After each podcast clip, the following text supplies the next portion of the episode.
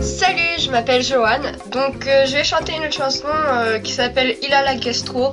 Non, non, c'est bon, ça va aller.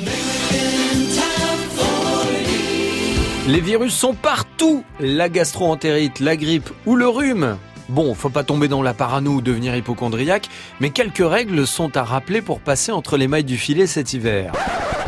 On évite la bise, le serrage de main quand on est malade. Lavez-vous les mains sans oublier le dos de la main puisque c'est là que les doigts de votre interlocuteur se déposent quand vous lui dites bonjour.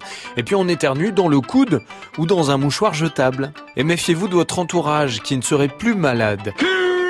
Les virus peuvent survivre sur une surface inerte pendant plusieurs jours. Donc du coup, vous vous lavez les mains en sortant des toilettes, puis vous prenez la poignée de porte pour sortir des toilettes, et là, bah, c'est pas bien.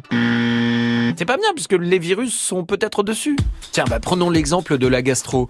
Le malade en a pour 2 à 5 jours, mais il reste contagieux plusieurs jours après sa guérison. Le virus de la gastro peut même survivre 60 jours sur des surfaces inertes. Un seul réflexe, désinfecter, poignée de porte, téléphone, télécommande, et puis on évite de s'échanger les serviettes de bain.